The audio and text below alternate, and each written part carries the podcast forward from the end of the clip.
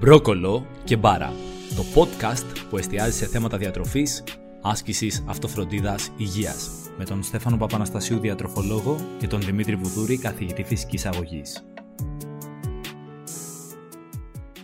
Γεια σας, επόμενο επεισόδιο με τη Μαρία Αποστολοπούλου, ψυχολόγο, ψυχοθεραπεύτρια. Χαίρετε, χαίρομαι πολύ που θα συνεχίσουμε ένα δεύτερο μέρος Την της κουβέντας μας. που είχαμε. Ακριβώς. Και τώρα θα βουτήξουμε και στα βαθιά. Μαρία, να θυμίσουμε ότι συζητήσαμε τις προάλλες για τις διατροφικές διαταραχές, ανορεξία, βουλημία και, και άλλες μη αλλιώς προσδιοριζόμενες διατροφικές διαταραχές όπως η επεισοδιακή υπερφαγία, η ορθορεξία και η νυχτερινή υπερφαγία.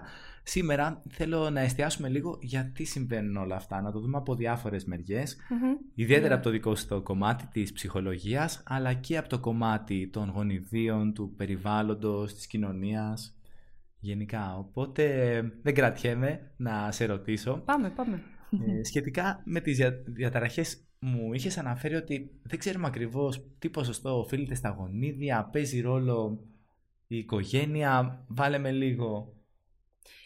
Πολύ ωραία, πολύ ωραία ξεκινάς, γιατί δυστυχώς τα ερευνητικά δεδομένα δεν μας δίνουν μια ξεκάθαρη εικόνα, τουλάχιστον αυτή τη στιγμή, για τα ποσοστά, τι οφείλεται ε, σε τι. Ε, καταλαβαίνουμε ότι οι βιολογικοί παράγοντες, όπως σε όλες τις διαταραχές, υπάρχουν εκεί και μας επηρεάζουν. Γι' αυτό πολύ συχνά, όπως λέγαμε και νωρίτερα, μπορεί κάποιος που ε, ο- η μαμά του είχε κάποια διατροφική διαταραχή να έχει και το ίδιο το άτομο και μπορεί, αν κάνουμε ένα ε, γενολογικό δέντρο, να δούμε στην οικογένεια πόσοι μπορεί να είχαν μια διαταραχή. Ε, Παρ' όλα αυτά, αυτό δεν έχει... Είναι και κατασκευαστικό το ζήτημα σε κάποιους πες. ανθρώπους. Ε, Μμμ. δηλαδή η γονιδιακή πληροφορία σε προδιαθέτει Μμ. Ε, μ' αρέσει να το λέω σκέψω ότι έχεις ένα όπλο. Άλλοι έχουν ένα νεροπίστολο, οπότε πολύ μικρή πιθανότητα να κάνουν να έρθει μια ζημιά. Άλλοι έχουν ένα καλάσνικοφ. Οπότε μετά το πώς θα πυροδοτήσει αυτό το όπλο έχει να κάνει με το περιβάλλον, τον τρόπο. Πολύ ενδιαφέρουσα- Εννοείς. ε, ενδιαφέρον ο παραλληλισμός σου. Εγώ συνήθως το λέω διαβατήριο αυτό. Έχεις ένα διαβατήριο Για πες. και έχεις μια σφραγιδούλες. Γεννιέσαι με αυτές τις σφραγιδούλες. Κάποιες είναι Ναι. πάρα πολύ έντονες και άλλες είναι πιο αχνές. Πω, πω. Στις πολύ έντονες βλέπουμε ότι βιολογικά κάτι κουβαλάμε πιο έντονα. Έχουμε και άλλα κομμάτια τα οποία κοιμούνται και μπορεί να ξυπνήσουν με διάφορες συνθήκες από το περιβάλλον ε, ή από την οικογένεια. Βέβαια εδώ θέλει πάρα πολύ προσοχή. Γιατί, τι εννοώ οικογένεια. Δεν μπορεί η οικογένεια να δημιουργήσει μια διατροφική διαταραχή. Και αυτό το λέω γιατί πάρα πολλοί γονείς που ε, μιλάω μαζί τους έχουν πάρα πολύ ενοχή σε σχέση με την α, διαταραχή που αντιμετωπίζει το παιδί. Και ενήλικες γονείς, έτσι δεν μιλάω μόνο για ανήλικα ε, παιδιά. Ε, δεν μπορεί η οικογένεια δηλαδή να δημιουργήσει μόνη της απλά έτσι μια διατροφική διαταραχή. Παρ' όλα αυτά, ε, μπορούμε να καταλάβουμε ότι ο τρόπος που σχετίζεται η οικογένεια με το φαγητό μπορεί να επηρεάσει τη σχέση του παιδιού με το φαγητό. Ναι. Και αυτό μπορεί να, να το, το παιδί να είναι πια 50-60 χρονών και πάλι να είναι επηρεασμένο από το πώς σχετιζόταν. Να ακούγονται οι φωνές εκεί Ακριβώς. της μαμάς. Οι του παπά. εσωτερικευμένες πια φωνές. Εγώ να σου πω το παρατηρώ πάρα πολύ συχνά. Δεν ξέρω αν ισχύει, αλλά συνήθως έχει να κάνει με τις μητέρες, ε, με τις μανάδες, που είναι συνήθως πάντα οι διαταραχές είναι λίγο πιο συχνές στις γυναίκες. Που οι μητέρες λένε μην παχύνεις, ε, μην πάρεις κιλά, ε, μην το φας αυτό, δεν είναι υγιεινό, ε, όχι γλυκά, δεν πρέπει. Δηλαδή είναι κάποιοι κανόνες που έχουν σεταριστεί στη μητέρα και ακούγονται σαν εσωτερική φωνή Θες να πάμε Ναι, ψυχαναλυτικά, γιατί νομίζω το φλερτάρεις Ναι, λίγο ναι, και μπορώ ναι. να σου μιλάω ώρες. Γι' αυτό σε έφερα εδώ. Γι' αυτό. Σαφώς, επειδή η μάνα, και όχι μόνο η μάνα, και ο πατέρας... Σίγουρα και από πατεράδες θα προκύπτει απλά. Και με, το, με τους άντρες βλέπουμε πλέον πιο πολύ και το κομμάτι της ορθορεξίας. Το πώς ε, η καθαρή τροφή, η υγιεινή διατροφή, η ενασχόληση με τις θερμίδες, με τον αθλητισμό κτλ. Εκεί μπορεί να επηρεαστεί περισσότερο ο άντρας. Τουλάχιστον έτσι λένε τα στατιστικά δεδομένα. Τι γίνεται όμως στα κορίτσια, στη γυναίκα, όντως η μαμά παίζει πάρα πολύ σημαντικό ρόλο και ο μπαμπάς σε σχέση με το καθρέφτισμα που θα κάνει. Τι βλέπει στο παιδί; Το καθρέφτισμα χρειάζεται να έχει πρώτα απ' όλα ένα υγιές καθρέφτισμα εσωτερικό. Αν εγώ η μάνα βλέπω τον εαυτό μου διαστρεβλωμένο, ή ανησυχώ ή έχω χαμηλή αυτοεκτίμηση και αυτοπεποίθηση και ανησυχώ για την εικόνα μου, θα ανησυχώ και για την εικόνα του παιδιού μου. Και εκεί μπορεί να του πιέσω πολύ. Πολύ ενδιαφέρον αυτό. Με τη δυσκολία να διαχωρίσω το ότι εγώ είμαι ένας διαφορετικός άνθρωπος από ότι το παιδί μου μπορεί να έχει μια διαφορετική σχέση με το φαγητό ή κάποιες διαφορετικές γονιδιακές προδιαθέσεις. Δηλαδή, πολλές φορές με ένα πάρα πολύ καλό κίνητρο, δυστυχώς μπορούμε να επηρεάσουμε πολύ αρνητικά το παιδί και την σχέση που θα ναι. αναπτύξει με το φαγητό. Να σου πω ένα συχνό φαινόμενο που παρατηρώ. Για πες. Μητέρες που είναι βουτυγμένες έτσι στο βούρκο των συχνών διετών, mm. ίσως έχουν πάει σε πάρα πολλούς επαγγελματίες, έχουν ταλαιπωρηθεί αρκετά χρόνια και πάνε το παιδί από ετών, ας πούμε, 10 ετών, 12 ετών ναι. στο διαιτολόγο. Mm. Δηλαδή έχω συναντήσει μητέρες που έχουν έρθει με τα παιδιά και με τον τρόπο του λέω φύγετε μακριά. Μακριά, σωστά. Ε, ξέρεις τι σκέφτομαι σε αυτό, ότι καμιά φορά ο γονιός μπορεί να μην πει καν μη φας αυτό ή φάει παραπάνω, ε, να μην δώσει εντολή. Αλλά ε, η μίμηση της συμπεριφοράς του γονιού παίζει πάρα πολύ σημαντικό ρόλο. Αν εγώ δηλαδή έχω, κάνω μια πολύ αυστηρή δίαιτα, συνέχεια είμαι σε μια αυστηρή δίαιτα, πότε μπω στο παιδί πρέπει να κάνεις κι εσύ, το παιδί είναι πάρα πολύ πιθανό να κάνει. Ή αντιδραστικά να τρώει, να υπερκαταναλώνει φαγητό. Υπάρχει και η αντίθετη πλευρά. Ναι. Και να σου πω και κάτι άλλο τρομερό. Είναι ο γονιός παχύσαρκος, εμφανώς, με ένα σωρό προβλήματα, πίεση χολυστερίνη, προβλήματα υγείας και φέρνει το παιδί του για δίαιτα. Ενώ Τι το παιδί είναι... αυτό είναι φοβερή εικόνα. Να, Μικρό παιδί ανήλικο εκεί πέρα λέει το παιδί μου έχει κιλά. Και τώρα σε τι θέση, σαν επαγγελματίας, πώς να το διαχειριστείς αυτό το κομμάτι. Δηλαδή, συνήθως λέω, ας το δούμε πιο οικογενειακό στο το θέμα. Ούτως ή άλλως, στα καλά γεύματα θα βοηθήσουν τους πάντες. Ξέρεις πόσα παιδάκια κάνουν ψυχοθεραπεία αντί των γονιών τους; Αυτό τα λέει όλα. Αυτό τα λέει όλα. Αλλά όταν είναι και ανήλικα. Που... Τέλος πάντων, ναι. πού να το πιάσεις εκεί. Ναι, δηλαδή, ε, εκεί θέλω να του σουριάξω ότι ξεκινά από εσένα δείξε το παράδειγμα και θα ακολουθήσει και το, για το παιδί. Είναι λάθος προσέγγιση να πετάς τον μπαλάκι Ακριβώς. στο παιδί εκεί Ακριβώς. πέρα. Έτσι κι αλλιώς το παιδί ρουφάει ό,τι βλέπει. Οπότε, ναι, η οικογένεια παίζει και δεν παίζει ρόλο, όχι τόσο άμεσο, αλλά σίγουρα επηρεάζει. Ε, και πάμε στο πλαίσιο της κοινωνίας, των προτύπων, ε, των μοντέλων του Instagram και των όλων είναι τέλεια γύρω μας. Ευτυχώς, θα, θα φέρω την αισιόδοξη πλευρά πρώτα, ευτυχώς βλέπουμε μια στροφή και προσώματα τα οποία δεν είναι ε, τόσο αδύνατα όσο παλαιότερα ε, και βλέπουμε και άλλες επιρροές να έχουν ε, πια και, οι, και τα μικρά παιδιά και οι νέοι αλλά και οι μεγαλύτεροι. Ε, Παρ' όλα αυτά, η τελειομανία της εποχής μας, ο, γρήγορος, ο πολύ γρήγορος ρυθμός, αυτή η διάσπαση που έχουμε που ε, ξέρουμε πολύ καλά μέσα μας ότι άμα δεν ξεχωρίζουμε με έναν τρόπο ε, δύσκολα θα μείνουμε σε όλη, αυτή, σε όλη αυτή τη γρήγορη ταχύτητα στο μυαλό του άλλου και αυτό μπορεί να μας επηρεάζει.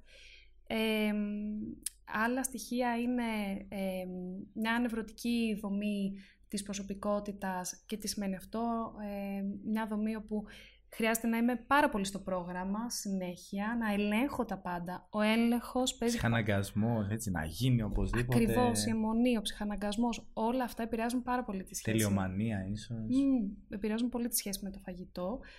Και μια άλλη διάσταση είναι ο παρορμητισμός. Η παρορμητική συμπεριφορά που μπορεί να μας κάνει εκεί να μην μπορούμε να ελέγξουμε πάλι τη συμπεριφορά μας σε σχέση με το φαγητό ο έλεγχος, ξαναλέω και θέλω πολύ να μείνει αυτό, ε, η αίσθηση της απώλειας ελέγχου που υπάρχει πάρα πολύ συχνά στην καθημερινότητά μας, σε πάρα πολλά ζητήματα, σχετίζεται πάρα πολύ με τις διατροφικές διαταραχές. Γιατί τι γίνεται, ο έλεγχος του φαγητού ίσως είναι και το μόνο πράγμα που μπορούμε να ελέγξουμε ουσιαστικά, που, που θεωρείται άμεσα σχετιζόμενο με εμάς και τη συμπεριφορά μας. Μπορεί να σου ανοίξει κάποιος να σου βάλει φαγητό στο στόμα ή άμα κλείσει εσύ το στόμα σου, δεν υπάρχει περίπτωση να μπορέσει κάποιος να σου βάλει φαγητό στο στόμα. Οπότε δίνει μια ψευδέστηση ότι μέσω του φαγητού θα ελέγξω πράγματα άλλα που δεν μπορώ να ελέγξω ουσιαστικά. Γι' αυτό τονίζω ότι είναι ψευδέστηση ότι θα ελέγξω πράγματα μέσω του φαγητού. Ναι.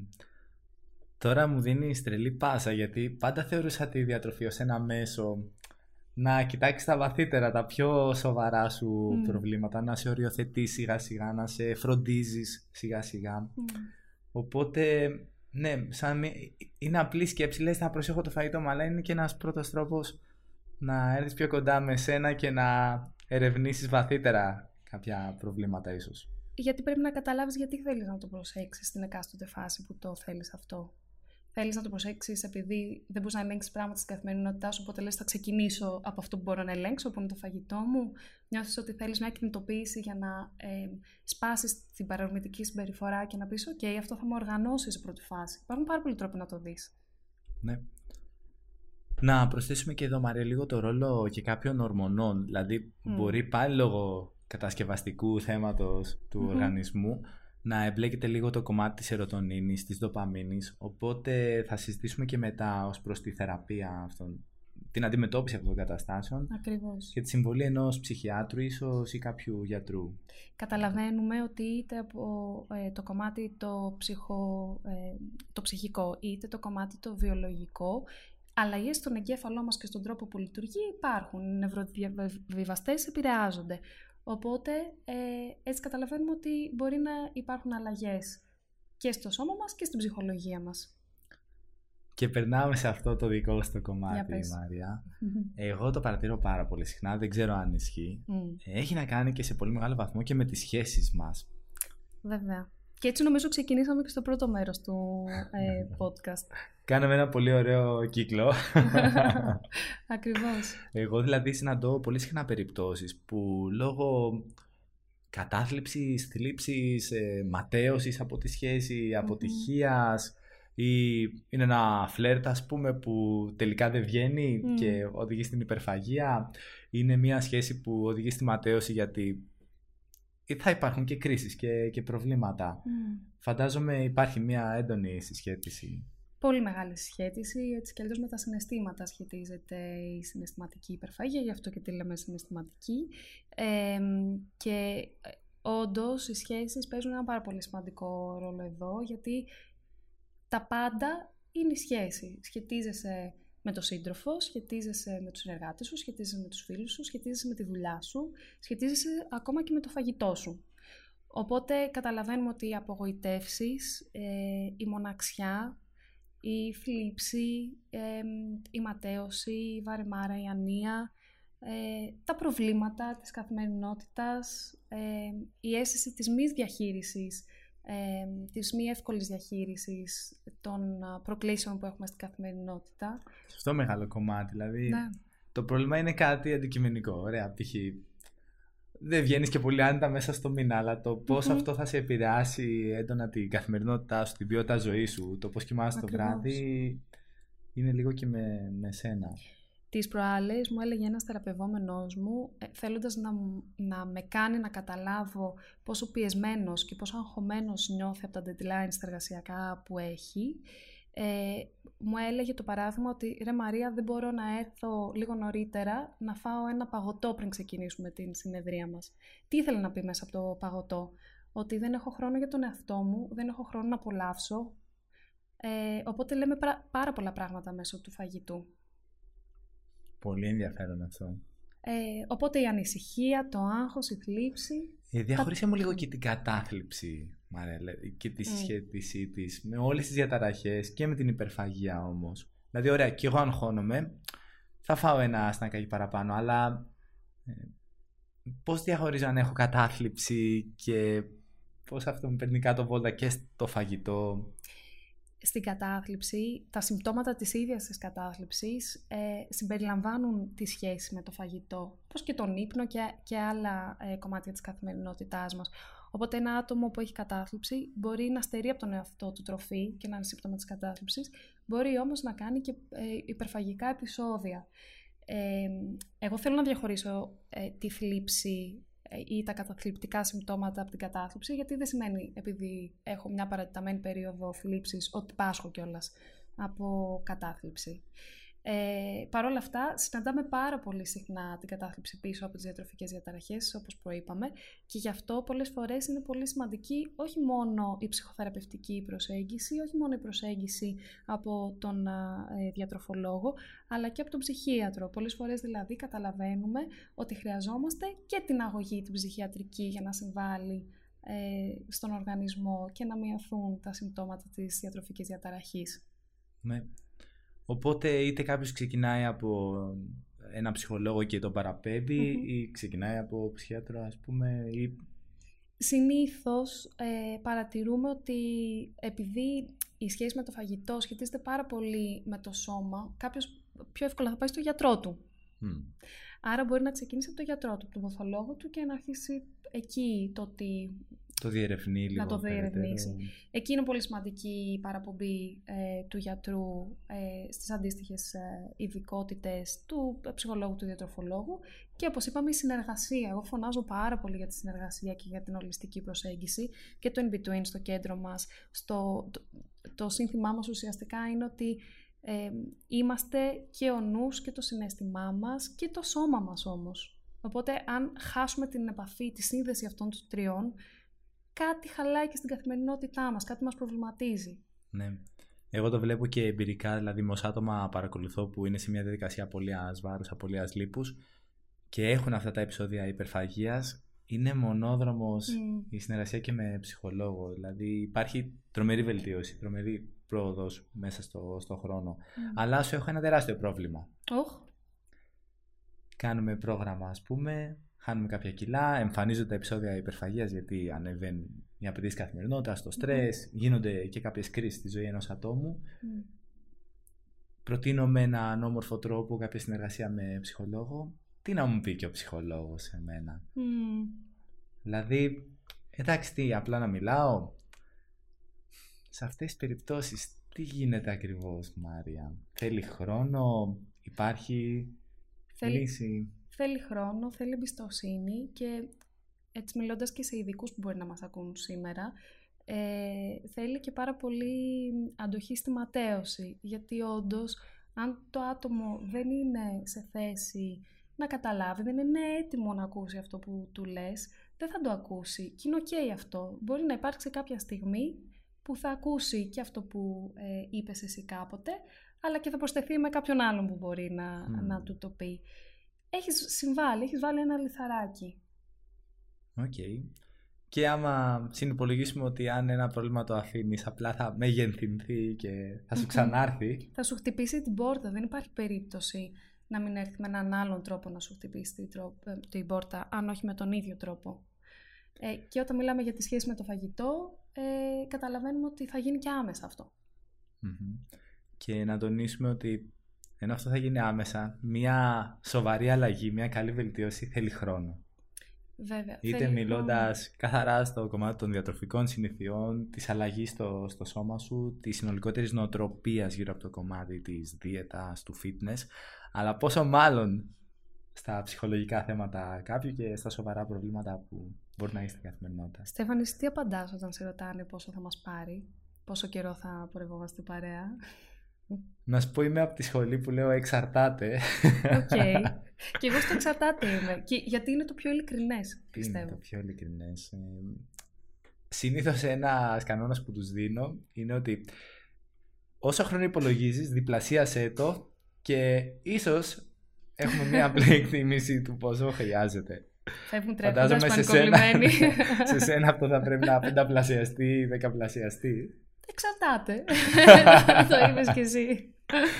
Πάντως ε, αξίζει μια, μια δοκιμή θα, θα πω εγώ και κυρίως ε, αυτό που λέω για το δικό, το δικό σας κομμάτι με τη ψυχοθεραπεία να κάνεις δοκιμή παρατεταμένη, δηλαδή δώσες αρκετό χρονικό διάστημα να δεις με μία-δύο φορές πες ότι εγώ σαν διατροφολόγος κάτι μπορώ να, να συμβάλλω, δηλαδή θα δεις ένα αποτέλεσμα, θα το μετρήσεις.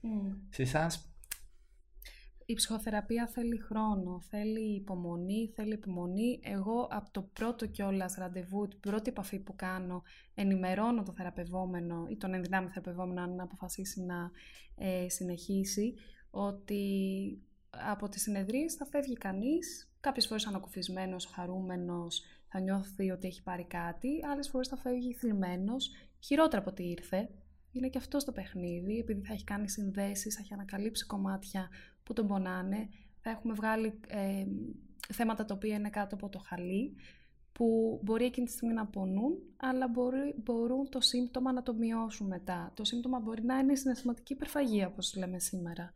Οπότε διαμέσω κάποιες φορές της επαφής με οδυνηρά κομμάτια μας μπορούμε να απελευθερωθούμε, να ε, απελευθερώσουμε κομμάτια του εαυτού που βασανίζονται και σταδιακά να δούμε το αποτέλεσμα. Οπότε θέλει πολύ υπομονή και επιμονή και πολύ Λύτρωση είχα από Μαρία, ναι. από δική μου εμπειρία, έχοντας κάνει και πέντε χρόνια τη ψυχοθεραπεία μου και νομίζω ότι χρειάζομαι άλλα τόσα.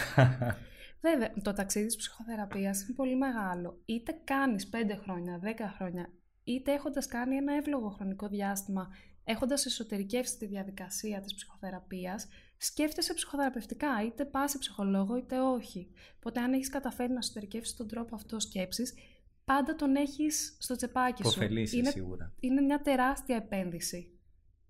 Και η επένδυση αυτή αποδίδει σε όλα τα κομμάτια.